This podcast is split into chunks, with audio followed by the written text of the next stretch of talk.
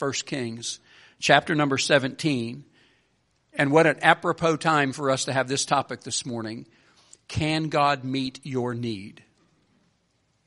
We started, I'm going to switch microphones, Brother Josh. We started a series last week entitled Can God? Last Sunday night, uh, last Sunday morning was just the introduction side of that. Last Sunday night, we talked about Can God keep you saved? This morning, can God meet your need? Well, last week to our questions, can God do this and can God do that? The answer is yes, He can. He can do anything. For with God, Scripture says, nothing shall be impossible. God asked Abraham, Is anything too hard for me? Of course, God can. So today we're going to talk about something that is found in every person in every culture around the world throughout the history of the human race, and that is need. Need. Now, at the beginning of this, in order to make this, in order to make this fit your heart today, would you ask yourself, and don't spiritualize it, I'm just asking you just be honest with yourself here. What is it that you need today? In, in this time of your in this time in your life, on this particular day or this month or this year, what is your personal greatest need? Because needs come in all shapes and sizes and, and intensities. So, my need today, my personal need today, is probably not your personal need. So, to frame what we're going to talk about in a very familiar story in 1 Kings 17, I'd like you to get in your mind at the beginning of this what is it that I need today? How do you respond when a need arises? Whether, it's, whether it shows up unexpectedly or you see it coming, how do you respond when a need arises? Do you respond oftentimes with worry or fear or anxiety? Those are all natural things. When something pops up and we don't see it coming and it's a great need, I'm not talking about, boy, I, I need a Dr. Pepper Zero. I'd go for one right now. That's not my, that's not the need. I'm talking about when a need pops up and you need it. How do you respond initially? Because worry and anxiety and fear, those are natural responses to something that really catches us off guard. But God says there's a better way. God says in Philippians chapter 4 and verse number 6, God says, Be careful for nothing, but in everything by prayer and supplication with thanksgiving, let your request be made known unto God. That's Philippians chapter 4 and verse number 6. Why should I tell God about my needs? Because in Philippians 4 and verse 19 it says he'll supply all our needs according to his riches and glory by Christ Jesus. Nobody else can make that promise to you, but God can. Why should I tell God about my needs? Because he can supply those needs. Now, let me ask you a question here at the beginning of this message on can God meet your need? Let me ask you this question Should we try to meet our own needs? The answer is yes. The answer is yes. You should. When we have it within our power to solve the need, then we really don't have a need, do we?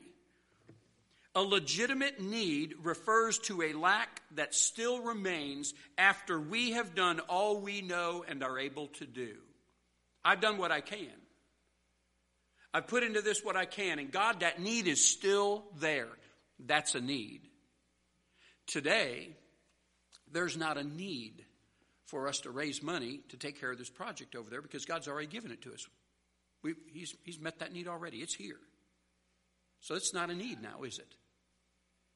If you can meet the need that you have, then meet it. It's not a legitimate need if God's given you the ability to do that. But after you've done what you can, and after you've, you've invested what you can, and that need is not going to be met, then you come to God and you say, God, this is, this is a need. What do we do once our resources are exhausted? What do we do when when everything we have done doesn't meet that need. I've read this scripture. I'm trying to calm my mind. I've read this scripture and I've prayed, God, I still have this need in me. Or God, we have this debt over here, and this debt, it's, it's overwhelming, and we've put everything we can into it to where we are just barely scraping by. We don't have hardly have enough money for groceries this week for our family. God, my resources don't match this need. God, I need you to get involved. Can God meet that kind of need? What do we do when we come to that kind of need where the need can't be met? Jesus said in Mark 11 22, here's what you do have faith in God. Have faith in God. You know what happens oftentimes when, my, when our doubts arise? You know what usually happens? So, or when our need arises, rather. When our need arises, oftentimes, so do my doubts. I don't know if, I don't know if we're going to make it through this. In fact, I have Satan whispering in my ear, and maybe you do too. Do you think God can really meet this need? He's notorious for doing that. He starts off in the very third chapter of the Bible he starts off questioning if God's ability is enough for your need. And he, he, places, uh, he places these questions in our mind. But the truth is this Can God meet your need? Yes, He absolutely can meet your need. What I want to do this morning, and I'll do this quickly. You've been very gracious this morning. I'm, I'm going to do this quickly. And so, buckle up. Can we do that? Do you have that need in your mind still? I asked you a little bit ago, what is the need you have today? Some of you, the, the need might be financial. For some of you, it might be a Savior. For some of you, it's a relationship or it's an emotional need. Your needs are different today. In fact, that's the first thing I want to talk about the many shapes of our needs.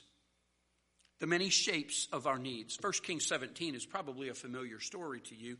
It's where we meet this man by the name of Elijah turns out to be one of God's great prophets in the Old Testament. He goes to King Ahab and says, King, uh, by my word, it's not going to rain until I say it's going to rain.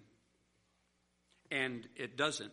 So he goes to the king, the king of an agricultural country, by the way, and says, God's going to shut the spigot off, and it's not going to rain here.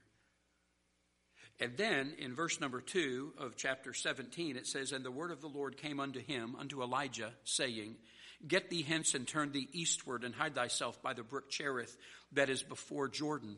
And it shall be that thou shalt drink of the brook. I have commanded the ravens to feed thee there. So he went and did according unto the word of the Lord, for he went and dwelt by the brook Cherith that is before Jordan. The many shapes of our needs. Let's just notice two or three things out of these opening verses here. The first thing is this there's an uncommon service. An uncommon service. Elijah goes to Ahab and he tells Ahab it's not going to rain anymore.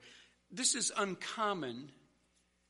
This is uncommon because Elijah is going to be in need because he obeyed the will of God. Sometimes we think as long as I'm in the will of God, I'm not going to have any needs. That's not necessarily true. Note what happened here when God said, I want you to go to the brook Cherith and the ravens are going to feed you there. And he did that, right?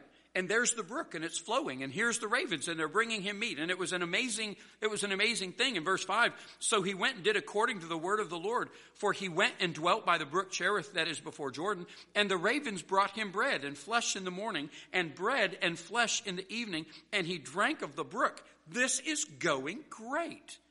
God said, Go here. I did it, and this is going great. In verse 7, and it came to pass after a while that the brook dried up because there had been no rain in the land. But he told me if I come here, I get water. He's in need because he did what God said him God gave him to do. God said to go to Cherith, and he did, and he went there, and the brook dried up. He's in need while he's obeying God's will.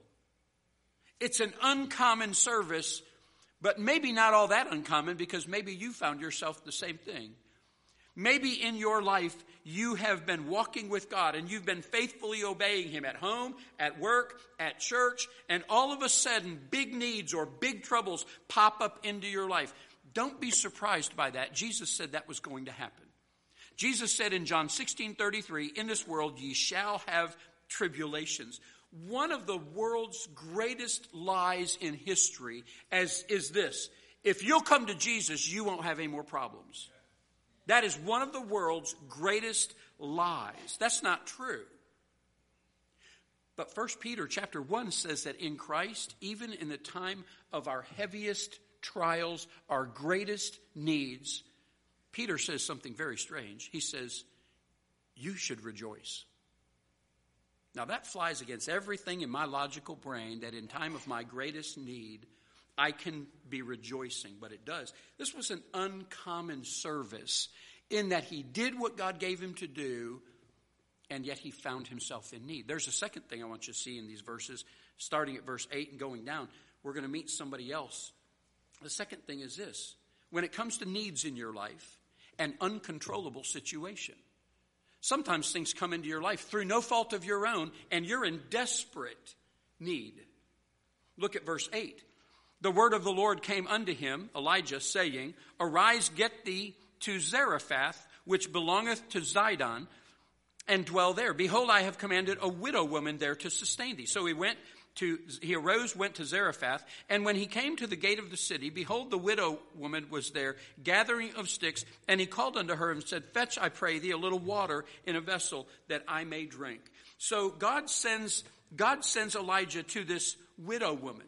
Here's this widow woman. She's poor. How poor is she? Look what, look what the Bible says in verse 11. And as she was going to fetch it, Elijah called to her and said, Bring me, I pray thee, a morsel of bread in thy hand. When you bring me a drink of water, would you also bring me a piece of bread? And she says in verse number 12, As the Lord thy God liveth, I have not a cake, but a handful of meal in a barrel and a little oil in a cruse. And behold, I am gathering two sticks, that I may go in and dress it for me and my son, that we may eat it and die. Here is a poor woman. Let's, let's look at her situation for a moment. Do you think she's a woman in need? She's come down to the very end of her food, and she says, I'm going to eat this food and what? Die. She's in need. She's got a son who their plan is let's go eat our last supper and then we're just going to lay down and go to sleep and we're going to starve to death. She's in great need. May I ask you, was it her fault that there was a drought in the land? Do you know why there's a drought in the nation of Israel at this time and in the surrounding areas? Because of Ahab and Jezebel and the way they led the nation of Israel into idolatry. She wasn't. We have no indication at all that this lady was an idolater. None at all. In fact, she goes along with the man of God's plan. The prophet shows up, and what, what he says to do, she just does it. There's no indication that she's an idolater, and yet she's suffering from the same drought that everyone else is. And let me apply that to us today. Sometimes we get caught up in some kind of unpleasant situation or in great need because of the misdeeds of someone else. And we find ourselves in need. It wasn't our fault and yet we're in great need. Now, let's be honest, there are those times when we dig our own hole. And we make choices and we, we do things and we say things, and that is why we are in great need. But this wasn't her story. She's in great need because of someone else's misdeed. So you have this uncommon service with Elijah. He did what God said to do, and yet he ended up in need. Then there's this uncontrollable situation with this woman, and she didn't do anything wrong that we know of, and yet she's also in great need. Sometimes we can be overwhelmed by things that are completely out of our control, and I'd say she was overwhelmed. She's ready to eat her last supper and die. The last thing I would point you to is in verses 17 and 18. It relates to that widow as well, and it's an untimely sorrow. And you know what happens here. Y'all are familiar with this story. Her son dies out of nowhere. Out of nowhere, he dies. Look at verse 17 in that same chapter. It came to pass after these things that the son of the woman, the mistress of the house, fell sick. And his sickness was so sore that there was no breath left in him. And she said unto Elijah, What have I to do with thee, O thou man of God? Art thou come unto me to call my sin to remembrance and to slay my son? If her need wasn't bad enough when it started, she didn't think she had enough food, but now the man of God showed up And sure enough, just like he said, every day food was showing up in their house and everything's going fine. So let's look now at this lady through a different lens. It's the same, it's the same lady, it's the same widow lady. Let's look at her through a different lens. Look at this woman who has given much to the Lord. She has been sharing everything she has for her family. She's been sharing it with the prophet. She has given much to God. She has received much from God. And yet now she's bearing an unimaginable grief in the death of her son. And by the way, it's her only son. She doesn't have any more children. She's a widow. This son was supposed to grow up and take care of her by Jewish law. Or, well, not even Jewish law, by custom of that land. He should have grown up and taken care of his mother. And now he's dead. Everything was going well, and now life has derailed for her, and emotionally, she is in tremendous need. Can you relate to that? There is, uh, there is those times in our life where God, uh, God is blessing us, everything's going good. Then it comes crashing down, and you have the shock. She's dealing with the loss. She's dealing with the hurt of all of this. Well, it happened to Job like that, didn't it? It's happened to maybe you like that an untimely sorrow. Do you see what I'm saying? That needs come in all sorts of shapes and sizes. Sometimes it's material, and sometimes it's physical, and sometimes it's spiritual. All of these different things.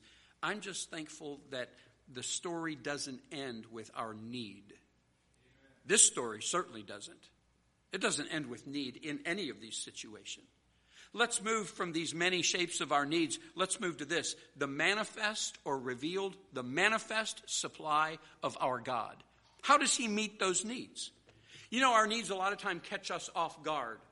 The, the drought didn't sneak up on her. There was an eventual need where all she had left was this little bit of meal and this little bit of oil. But her son caught her off guard. That death caught her off guard. He got sick and died, and the Bible indicates that was a relatively short amount of time. These needs may surprise us, but they never surprise God. In fact, you know what you can take comfort in? God knew about every need you'd face in your life before He laid the foundations of this world. That is an amazing thought. That before the world was formed, God knew the needs that would be coming into my life, and He's already made prep for them. In fact, I, I, would go so far as to say this He did not just know about your needs, He doesn't know about that need that's on your mind this morning that I asked you to think about. It's not just that He knows about it, He orchestrates those needs to make us lean on Him and to make us more like Jesus Christ. He brings them into my life. Romans chapter 8 talks about that. So you can rest assured this great God, that great need that you have, this great God has provision to meet that need. How does he do all that? Let's look at a couple things. Let's first of all look at God's past preparations. His past preparations. In verses 3 and 4, he tells, jo- uh, he tells Elijah to, to go to this brook Cherith. Do you know this? Do you know that thousands of years before Elijah was born, God created the brook Cherith, knowing that one day his prophet was going to need a drink of that water because there was a drought in the land? Cherith was there before, before Elijah was ever born. That, that stream was there. God had already made that brook in Israel's geography. Can we run with that thought for just a moment? That before he was ever born, Cherith was already there flowing with fresh water. That little stream that flows south of Jericho. If you know, if you know Bible geography, south of Jericho, about three or four miles, there's a, a stream that runs uh, it runs west to east and it dumps off in the Jordan River. That's where God sent Elijah. Before he was born, that brook was there. So let's take that thought and run with it. Here's some questions. These are rhetorical, but you'll see how it goes. Does God know about our needs before we do? Well, that's a dumb question, isn't it? Of course he does. Might he even design those needs for our benefit? Do all things work together for our good? Well, we all know Romans 8 28, 29, right? Here's a thought, though. Would you write down, we won't turn there, but Isaiah chapter 45 and verse 7. Listen to what God says. Have you read this verse? Isaiah 45 7. I formed the light, and create darkness. I make peace and create evil. I, the Lord, do all these things. What did he just say? I, the Lord, make peace and create evil? Before you, before you train wreck today, before the smoke starts coming out of your ears, that word evil is elsewhere translated distress, affliction, adversity. God brings those needs into my life on purpose and into your life on purpose. And He oftentimes answers those things before we even know we had them. Have you experienced that, where God meets a need before you know that? He says in Isaiah 65 24, it shall come to pass that before they call, I will answer. While they are yet speaking, I will hear. Before they call, he says, I will answer. That's an amazing thing. I remember a time when Terry and I, early in our marriage, had a financial need. Uh, she was working part time at a florist shop. I was part time at a church and part time in a cabinet shop. With those three different incomes, we had a financial need come to us that we could not meet. Within a day or two that we discovered that financial need, we got a check in the mail for that amount. Can I, can I tell you what the logistics of that? That check was in the mail coming to Bozeman, Montana before Terry and I even knew we had the need. That's pretty cool. That's biblical. This is how God works. God says, before they call, I'll answer them. Nowhere is God's past provision more clear than on Mount Calvary. Because before I was ever born, God made provision to save a kid named Mark Campbell. His past provision for our need. He wants to do that every day for us. In fact, you know about, you know about Calvary? Before there ever was a sinner, salvation's plan was already designed and thought out in the mind of God. Calvary, the Bible says, was designed before the foundation of the world. Adam and Eve, Adam and Eve it's not only had they not sinned, they'd not even been created yet. And yet God had a plan of salvation already worked out. His past provision, his present supply, his present supply. There in still back in our text in verse number 6 it says uh, Elijah goes down to that brook and it says the ravens brought him bread and flesh in the morning, bread and flesh in the evening. He drank of the brook. There was the need food and, and water. God provided it for him. He fed him by ravens. The, the brook was naturally there. The brook was there. But it wasn't natural that those ravens bring him food, was it? That was a miraculous work of God. It's like aerial Uber Eats. They were bringing the food right to him. And it's not even the nature of those birds to do that. It's not the nature of those birds to carry that food away. But they did. They brought it to him. Philippians 4:19 says that my God shall supply all your needs according to his riches and glory by Christ Jesus. That is a conditional promise. It's a conditional promise. God's present supply, his, his ability and promise to meet our needs is conditional.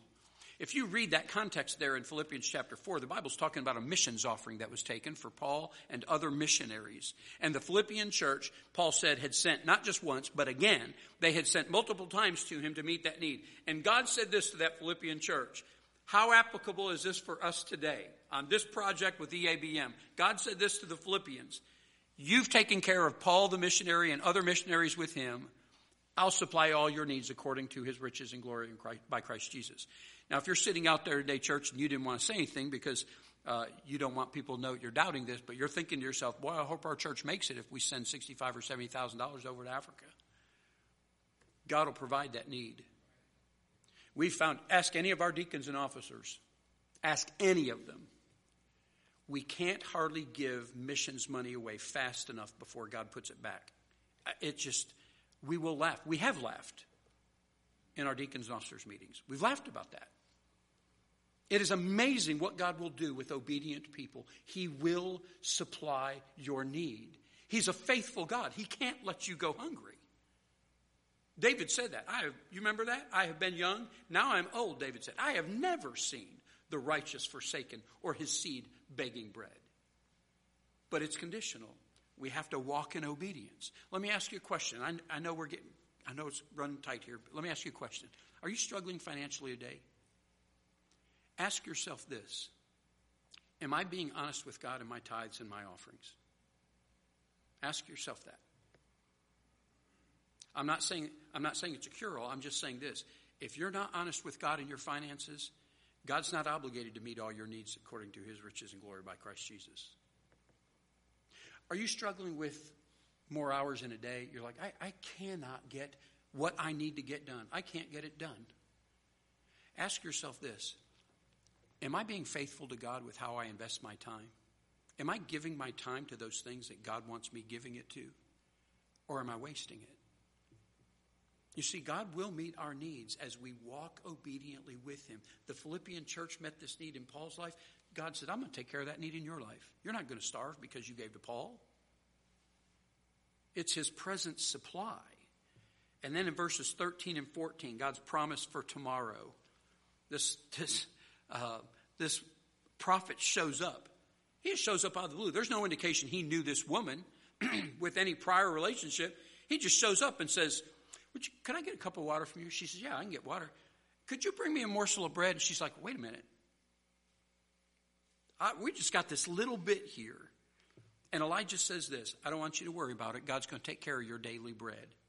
If you'll fix my food first, I promise you, you won't starve to death. And you know what? It was true. God's promise for tomorrow.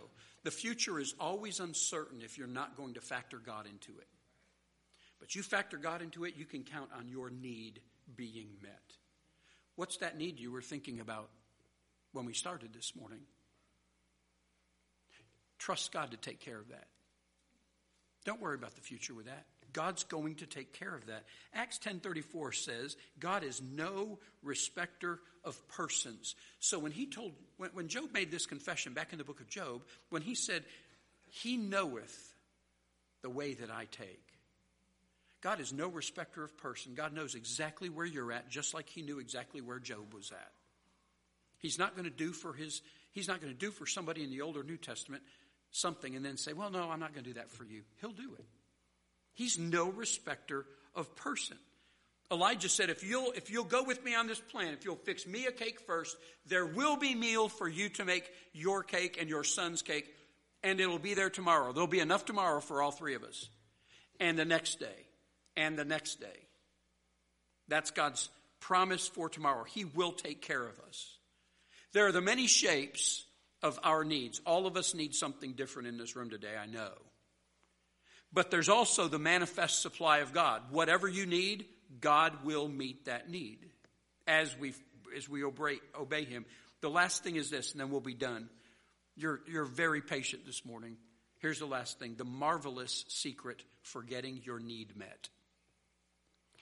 Now, I should have put that word secret in quote marks because the secret to getting your need met is no secret at all. God tells us how to do that. Have faith in God. I don't trust my, my smarts. I don't trust my ability to make money. I don't, I don't trust Mark. Have faith in God. That faith ought to be demonstrated in four areas of, of our life, Christians. First, your faith ought to be demonstrated in the will of God. Faith in the will of God. There in verse number three, God's will for Elijah was that he go to that brook. And Elijah just went if I would have told, if I'd have told the king of Israel, it's not going to rain here uh, until I say it's going to rain here, I would have left Dodge. I would have got out of Dodge. I'd have left. He didn't. He left him in the land. He said, just go over here. He was still within the reach of Ahab. But he stayed in, in he stayed where God told him to stay. We are to trust God's will. Oftentimes, God's plan and my plan are two very different things. The key to getting your need met by God is trusting that He knows what's best. Trust the will of God. Have faith in the will of God. Submit to it even if you don't understand it. The second thing, not just faith in the will of God, faith in the ways of God. Elijah, I've commanded the ravens to feed thee there. That's an interesting plan. Elijah might have been thinking, I just don't think it's going to work. Because however old, he, however old he was at this time, he'd never been brought food by a raven. That hadn't happened. Have faith in the ways of God. You drop down to verse number nine when, uh, when he says, go, God tells him, go to this widow woman. She's going to provide your need there. Widows were poor back in that day. God says, I'm going to command ravens to feed you. I'm going to command uh, these, this widow to take care of you. God's ways of meeting our needs are usually not the ways we would see them coming. We don't think like God. His, Isaiah 55 says his ways are higher than ours. I can't figure out all of his ways, but I can have faith in him. The ways through which God works are far beyond our ability to comprehend. We don't always understand it, but here's what I wrote down but the truth is that he does certain things in certain ways and at specific times that we would never choose. And yet he accomplishes his, he accomplishes his plan in us. Have faith in God's will. He wants what's best for you. Have faith in God's ways. They're always higher and better than ours. Third, have faith in the work of God. Trust in the work of God. There in verses 13 through 16, we won't read them all again, but it's what God, it's what God told Elijah to tell that widow woman. If you'll feed me today, you will not go without this. Look at this from the widow's perspective. She's at the end of her resources. She's looking at starvation, not only for her, that's one thing, but she can't even meet the need of her son anymore. And then this man shows up and he wants to be fed first. Do you see where she's coming from? She's being asked to put a prophet before her son. Let your son go hungry, give him the food. That's from her perspective until Elijah speaks up. But I love the way she responded here because she trusted in the work of God. Look, look at verse number 13. And Elijah says to her in verse number 13, Go and do. Do you see those two words in that verse? Go and do. Look at verse number 15, how she responded. What does it say in verse number 15? She went and did. God comes to her and says, Go and do this. She went and did it. That is a great response to the work of God. He's working on your behalf. If you've surrendered your life to the Lord, you're following Him as best you know how, keep that, keep this in mind. God's going to provide that need. Don't forget whose you are. 1 Corinthians 6 20 says that we are Christ. we are not our own. We've been bought with a price. Last thing is this there must be faith in the will of God, in the ways of God, in the work of God. You can fill in that last one, can't you? faith in the Word of God. God gave His Word here. You go all the way back to verse number 14, and here's what, here's what Elijah says to that woman For thus saith the Lord God of Israel. You have God's Word on this, lady. You're not going to run out. When you have God's Word on something, church, it is settled. If God tells His obedient children, I'll meet that need, He will meet that need. Place your faith in God's will, in God's ways, in God's work, and in His Word. He said it. Anyone and everyone might lie to you. That's the truth. You might have family that lies to you. You might have friends that lie to you. I know people, if I know people, if they tell me the sky is blue, I'm going to go outside just to make sure it's still blue. Because that's how they talk. They lie. God will never do that. If He promises to meet your need, whatever that need looks like, do you remember that need you got in your mind? God will meet that need. You have His word on it. I said that was the last one. It's not. There's one more. This is the best one. This is the best part of this whole story. there must be faith in the wonder of God. Did you know? Do you remember? Do you believe that God can do anything? Do you believe that? Do you know that Elijah takes this dead son of this woman and he believes God can raise that boy from the dead? Do you know what you've you know what you have in 1 Kings 17? You have the first time in biblical history that someone gets raised from the dead. What I'm saying is Elijah had no precedent at all to believe that God could take a dead body and make it alive again. Nothing. He'd never seen it done, he'd never heard of it done. And this woman comes to him and she's weeping and she's wailing and my son's dead. Did you did you come here to remind me that I'm a sinner before God and this is how you remind me? He's dead. And Elijah says, Let me have your son's body. And with no reason to believe it's possible, other than the fact that God can do anything, he takes his he takes this boy up and he he asks God to bring him to life again.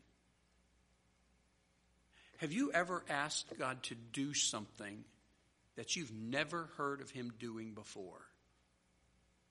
That's what Elijah did.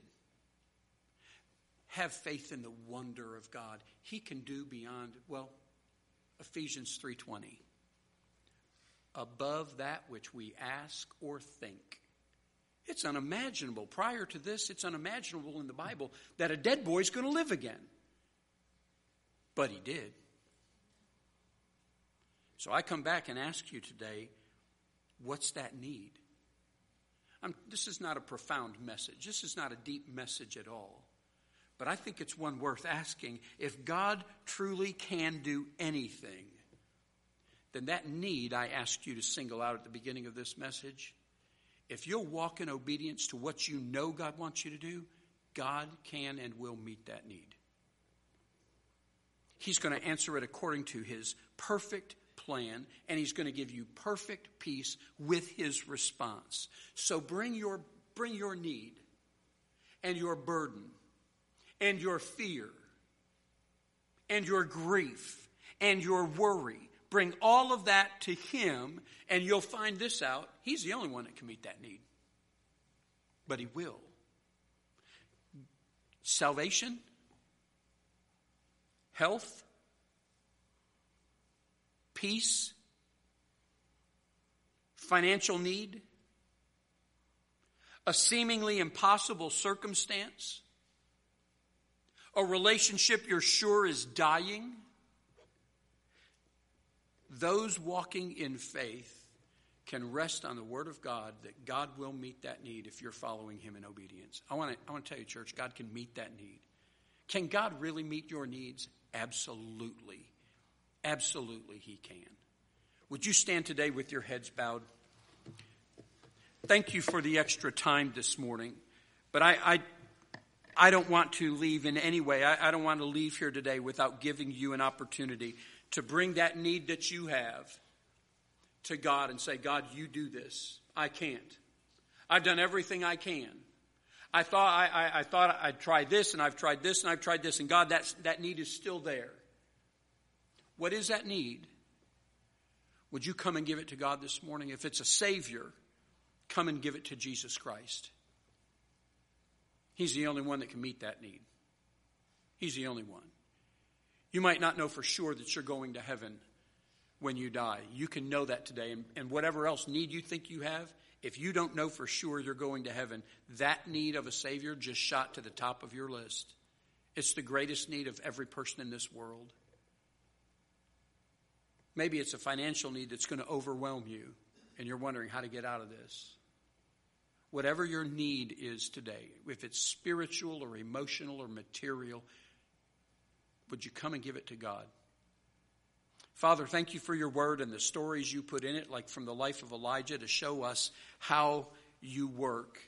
And Lord, I don't know what the needs of these people are here, and I know some of them really well, but you know their deepest needs, their truest needs. Lord, may they find that met in you. especially those that might be here today not saved, would, would you help them to come to you and confess their sin and find in you a perfect Savior? I pray this in your name. Amen.